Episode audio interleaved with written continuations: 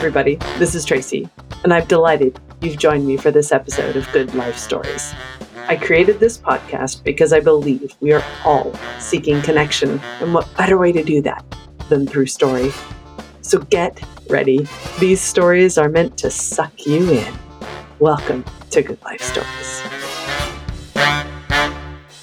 Hey, everybody, welcome to Good Life Stories. This is your host, Tracy Crowley, and I'm so excited today to have my good friend, Rory Miller, joining me today. Rory has been a fascinating human in my life for a long time. And the first story I want you to hear from him is about uh, his first transatlantic adventure on a boat.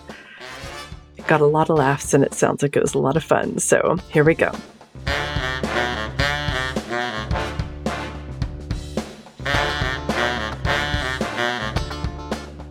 Hey, everybody, welcome to Good Life Stories. This is Tracy. I'm your host. I'm sitting here today with an old friend of mine, Rory Miller, who's lived, in my opinion, a pretty amazing life. So uh, thanks for joining me today, Rory.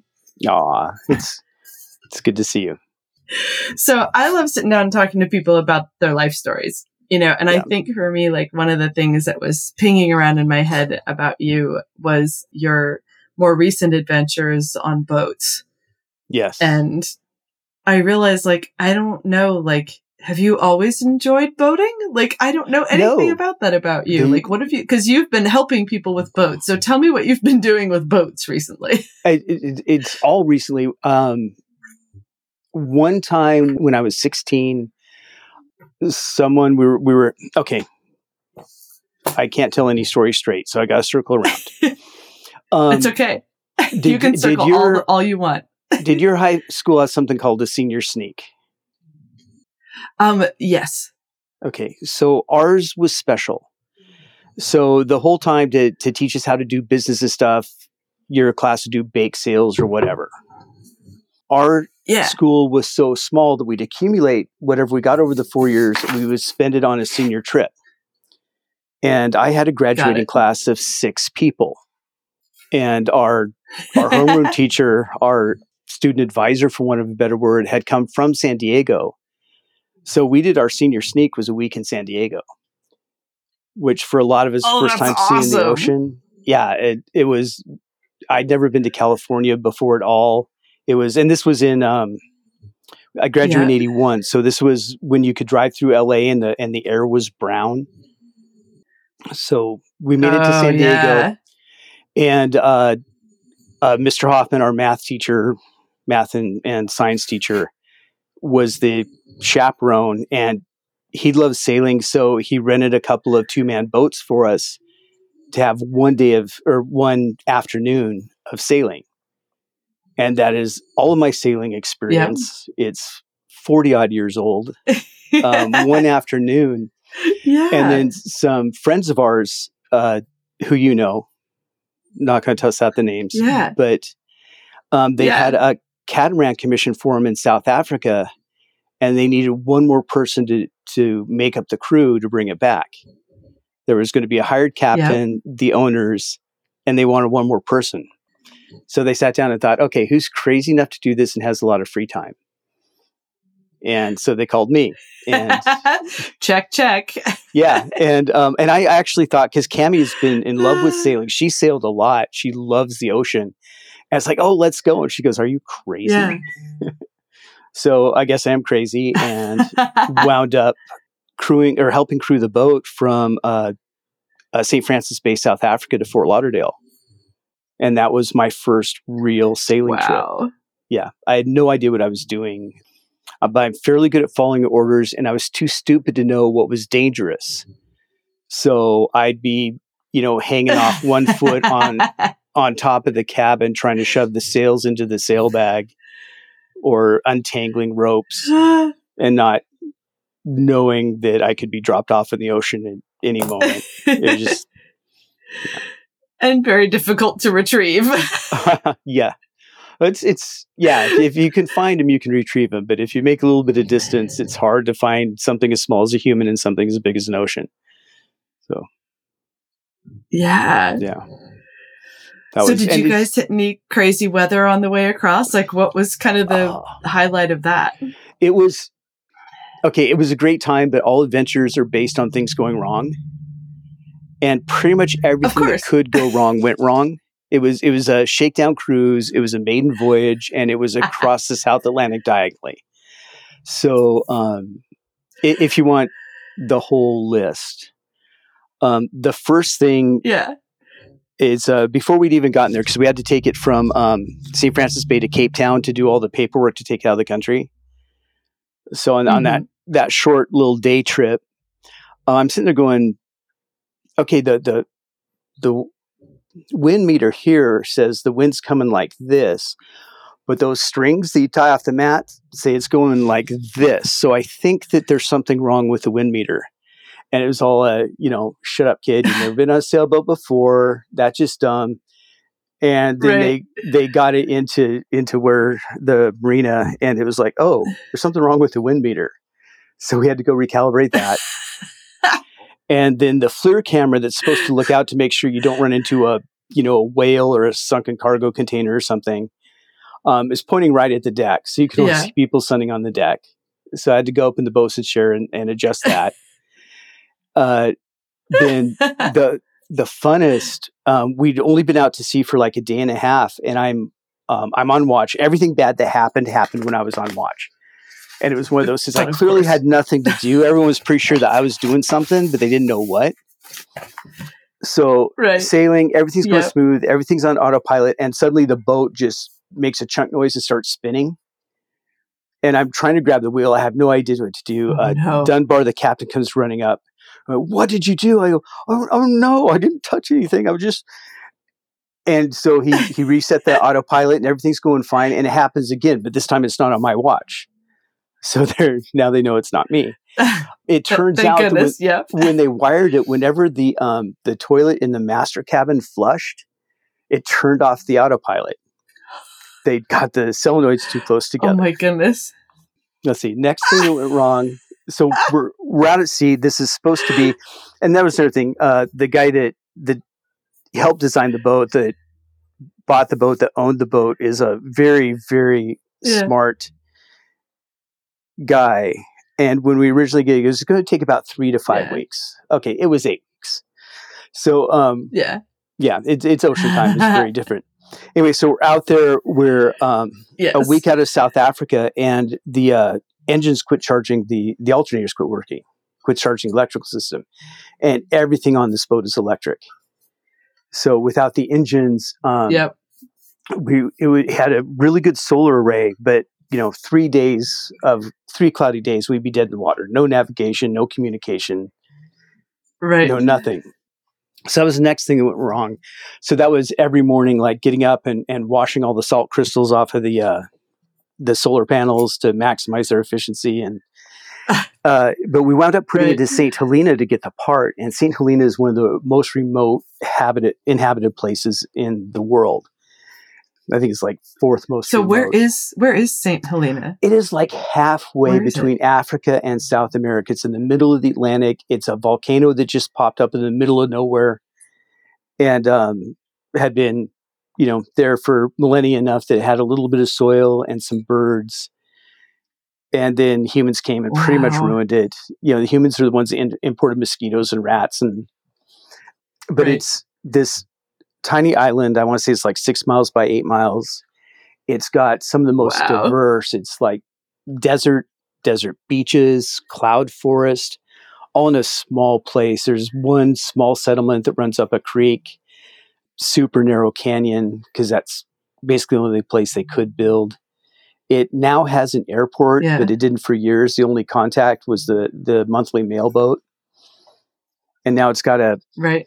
An airport, but it's on top of a plateau in the middle of the ocean, so it's half the flights get canceled. anyway, so we got in there looking for a spare part or trying to order one to get there, and we waited a week before we gave up and decided to finish the last on sale. So the next thing went wrong is the cars are the they're plastic on this boat. Uh, the the guides that take the mainsail up the mast.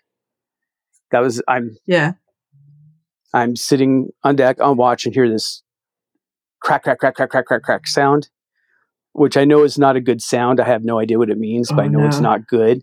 And all of them snapped. Right. They you just- just know something's breaking. They they unzipped. oh no. So there was one surviving when we jig rigged that, and that Yeah. worked for raising the mast once, and then that one broke.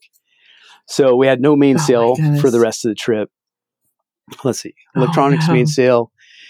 We put into uh, some islands off the coast of Brazil. Nerano. I don't ask me for names. I can't remember names for shit. Um, That's okay. just- Islands off the coast of Brazil is going to be Yeah. enough for It- me. it- well, they're supposed to have the most beautiful beaches in the world, and they were pretty amazing. And um, you know, little baby sharks in the in the swimming area, Yep. and um, the largest pod of uh, permanently living dolphins in the world. But you weren't allowed to go anywhere near the dolphins, and the dolphins came close to you. You had to jump out of the water. They had people on watch to find you. right. Um, it was, so it was, it was super gorgeous, but you couldn't do anything with the fact it was gorgeous. And then from there up to um, uh, Barbados, and we hit some.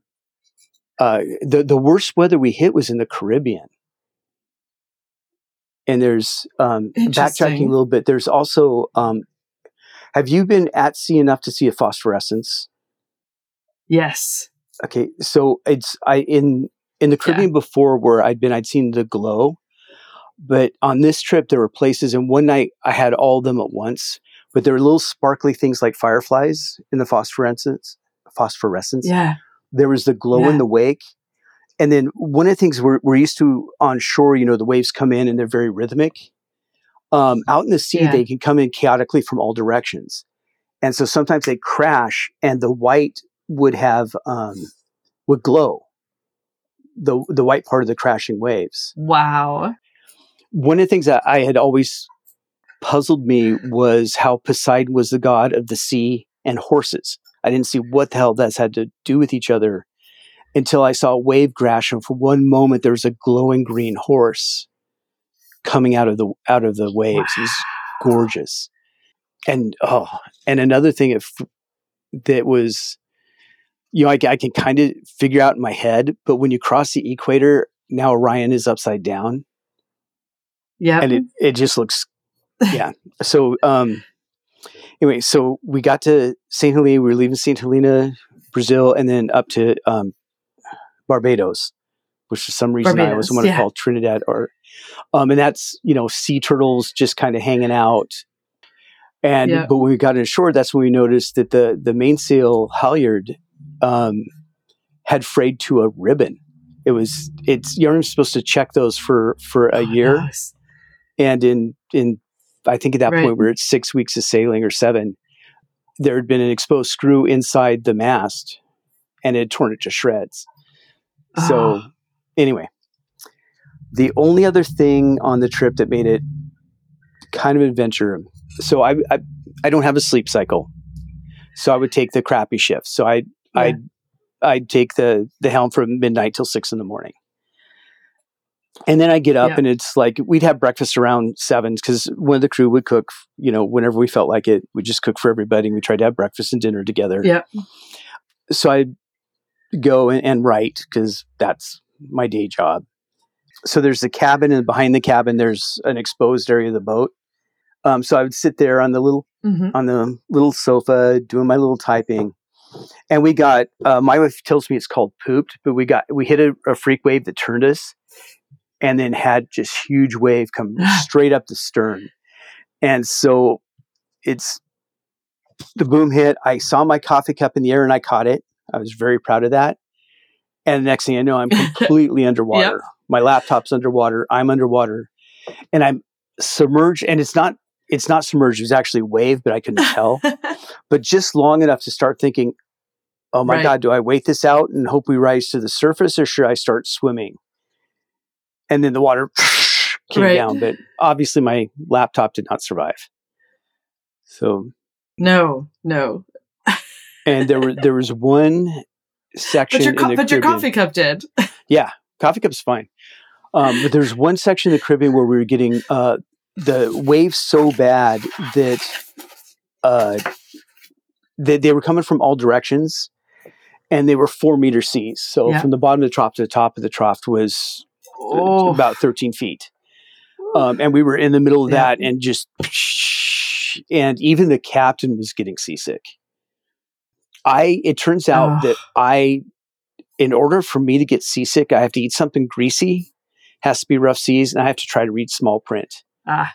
Other than that, I'm pretty much immune, which I had no way of knowing because it could, it would have been horribly, horribly Right. miserable trip if I had been seasick. yeah. Yeah. okay, so there are a bunch of little stories in here, but one of the dumb ones, um, I didn't get sea legs the whole time I was there. I, I could jump from the boat to the dock and no problems at all. And both of the the owner and the captain got sea legs really bad. And Yeah. so I, I was I was teasing Yeah. the shit out of them. You know that just happens to people with weak minds. You know, just toughen up a little bit, you'll get over it. A week after I got Right. back, I got sea legs retroactively.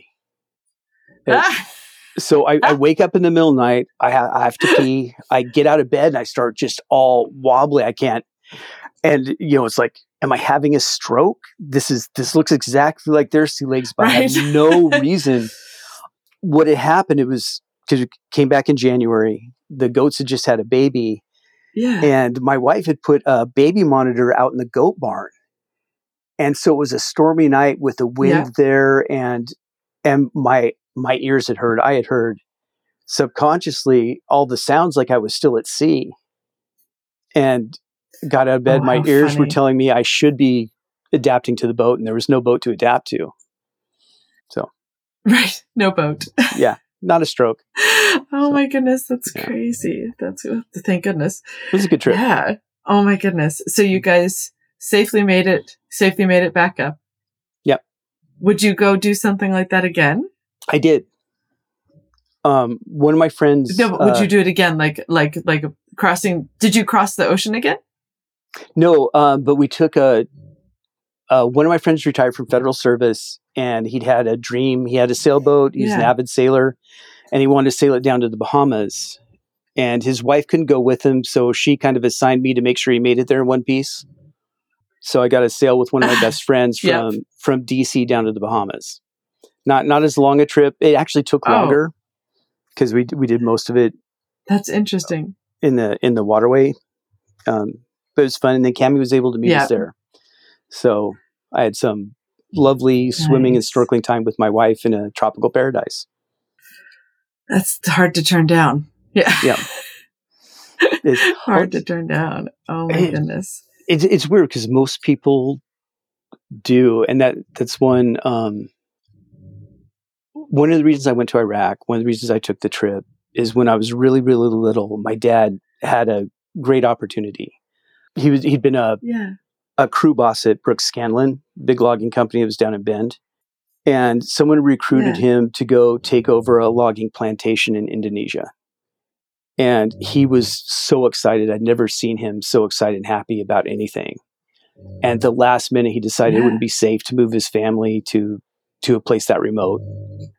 And so he turned down the job. And for the rest of his life, you know, whenever he was drinking, he would talk about how much he regretted that decision. And so this is this is one of the Ah, it, it's been a guiding thing. You know, if I get an opportunity, am I going to kick myself for the rest of my life if I say no? yeah. Yeah. Exactly. Exactly. Well, I mean, I definitely feel having known you for as long as I have that you've definitely lived lived that so far. So keep it up. Thanks so much for listening to Good Life Stories. I hope you enjoyed this episode. Please visit our website at goodlifestories.com for more show notes and additional episodes.